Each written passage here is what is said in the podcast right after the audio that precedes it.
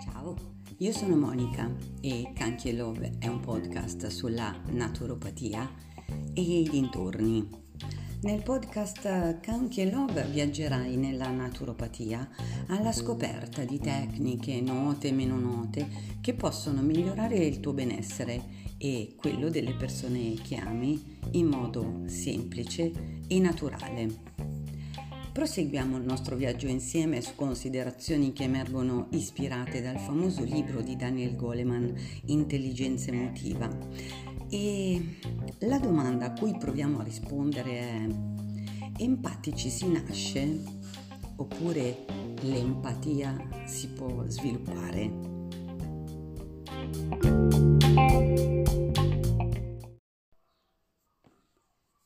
Qual è la chiave per comprendere i sentimenti altrui?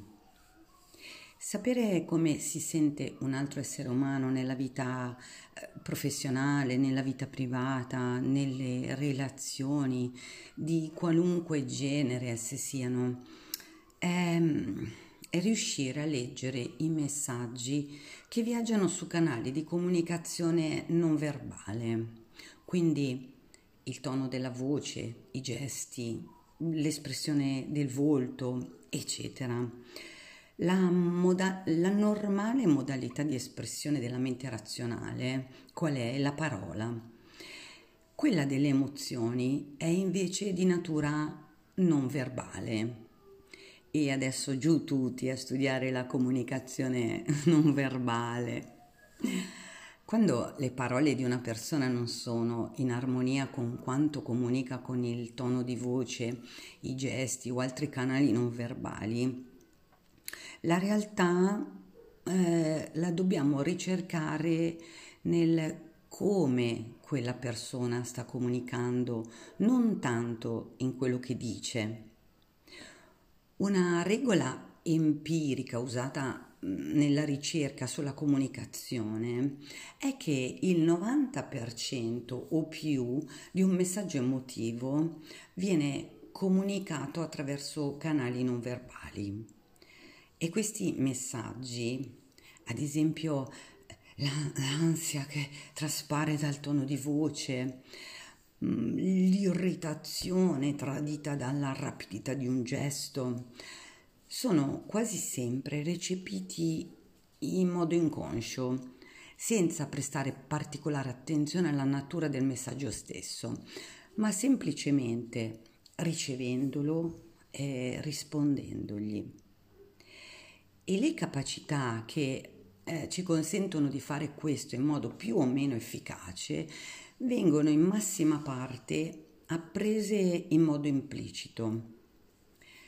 E già questa è un'indicazione sulla domanda che ho fatto nella intro.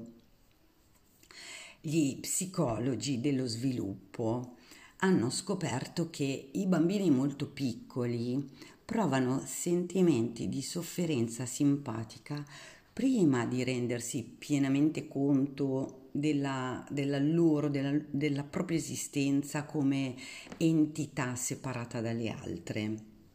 Anche a pochi mesi dalla nascita i bambini reagiscono al turbamento altrui come ad un turbamento loro.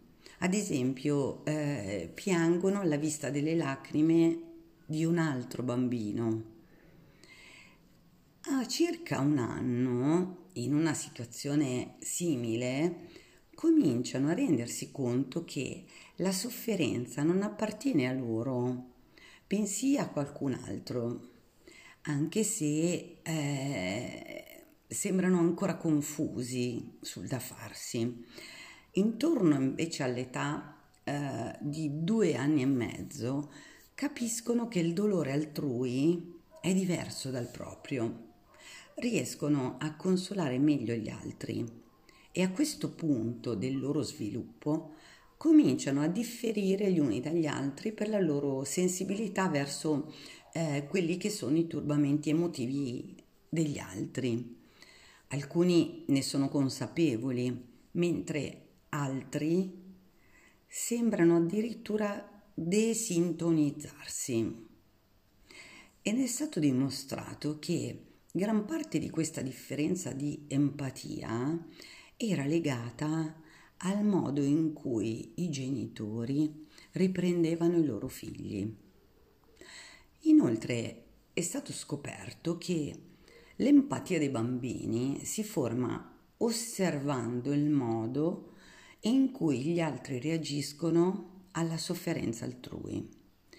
Imitando ciò che vedono i bambini, sviluppano un repertorio di risposte empatiche che usano soprattutto quando aiutano altre persone che stanno soffrendo. Da queste brevi considerazioni possiamo dedurre quindi che l'empatia è una premessa biologica, ovvero empatici si nasce. E io aggiungo una, una brevissima riflessione eh, e vi riporto, al, um, vi riporto alla pratica della mindfulness, no? Quindi la consapevolezza, eh, la meditazione dell'esserci. Eh, per entrare in sintonia con gli altri è necessaria una certa calma interiore. Se io non sono calma dentro, difficilmente riesco a sentire quello che un altro sente. Sono curiosa anche oggi di sapere quali spunti, riflessioni, informazioni vi ho lasciato, se ve ne ho lasciati. Scrivetemelo nei commenti. Il desiderio di condividere con voi su questo canale questo argomento nasce da una mia consapevolezza maturata negli ultimi anni. Per questo motivo ed anche per un approfondimento personale e professionale voglio fare insieme a voi questo cammino. E chissà che l'argomento stimoli ad un miglioramento, o meglio ancora un automiglioramento. E ho ancora una sorpresa per voi. A chi mi scriverà una mail a questo indirizzo kanky duemilaventi monica at gmail punto com invierò gli esercizi per lo sviluppo della consapevolezza emotiva. Grazie per avermi ascoltata fino alla fine. Gioia e amore sempre a voi.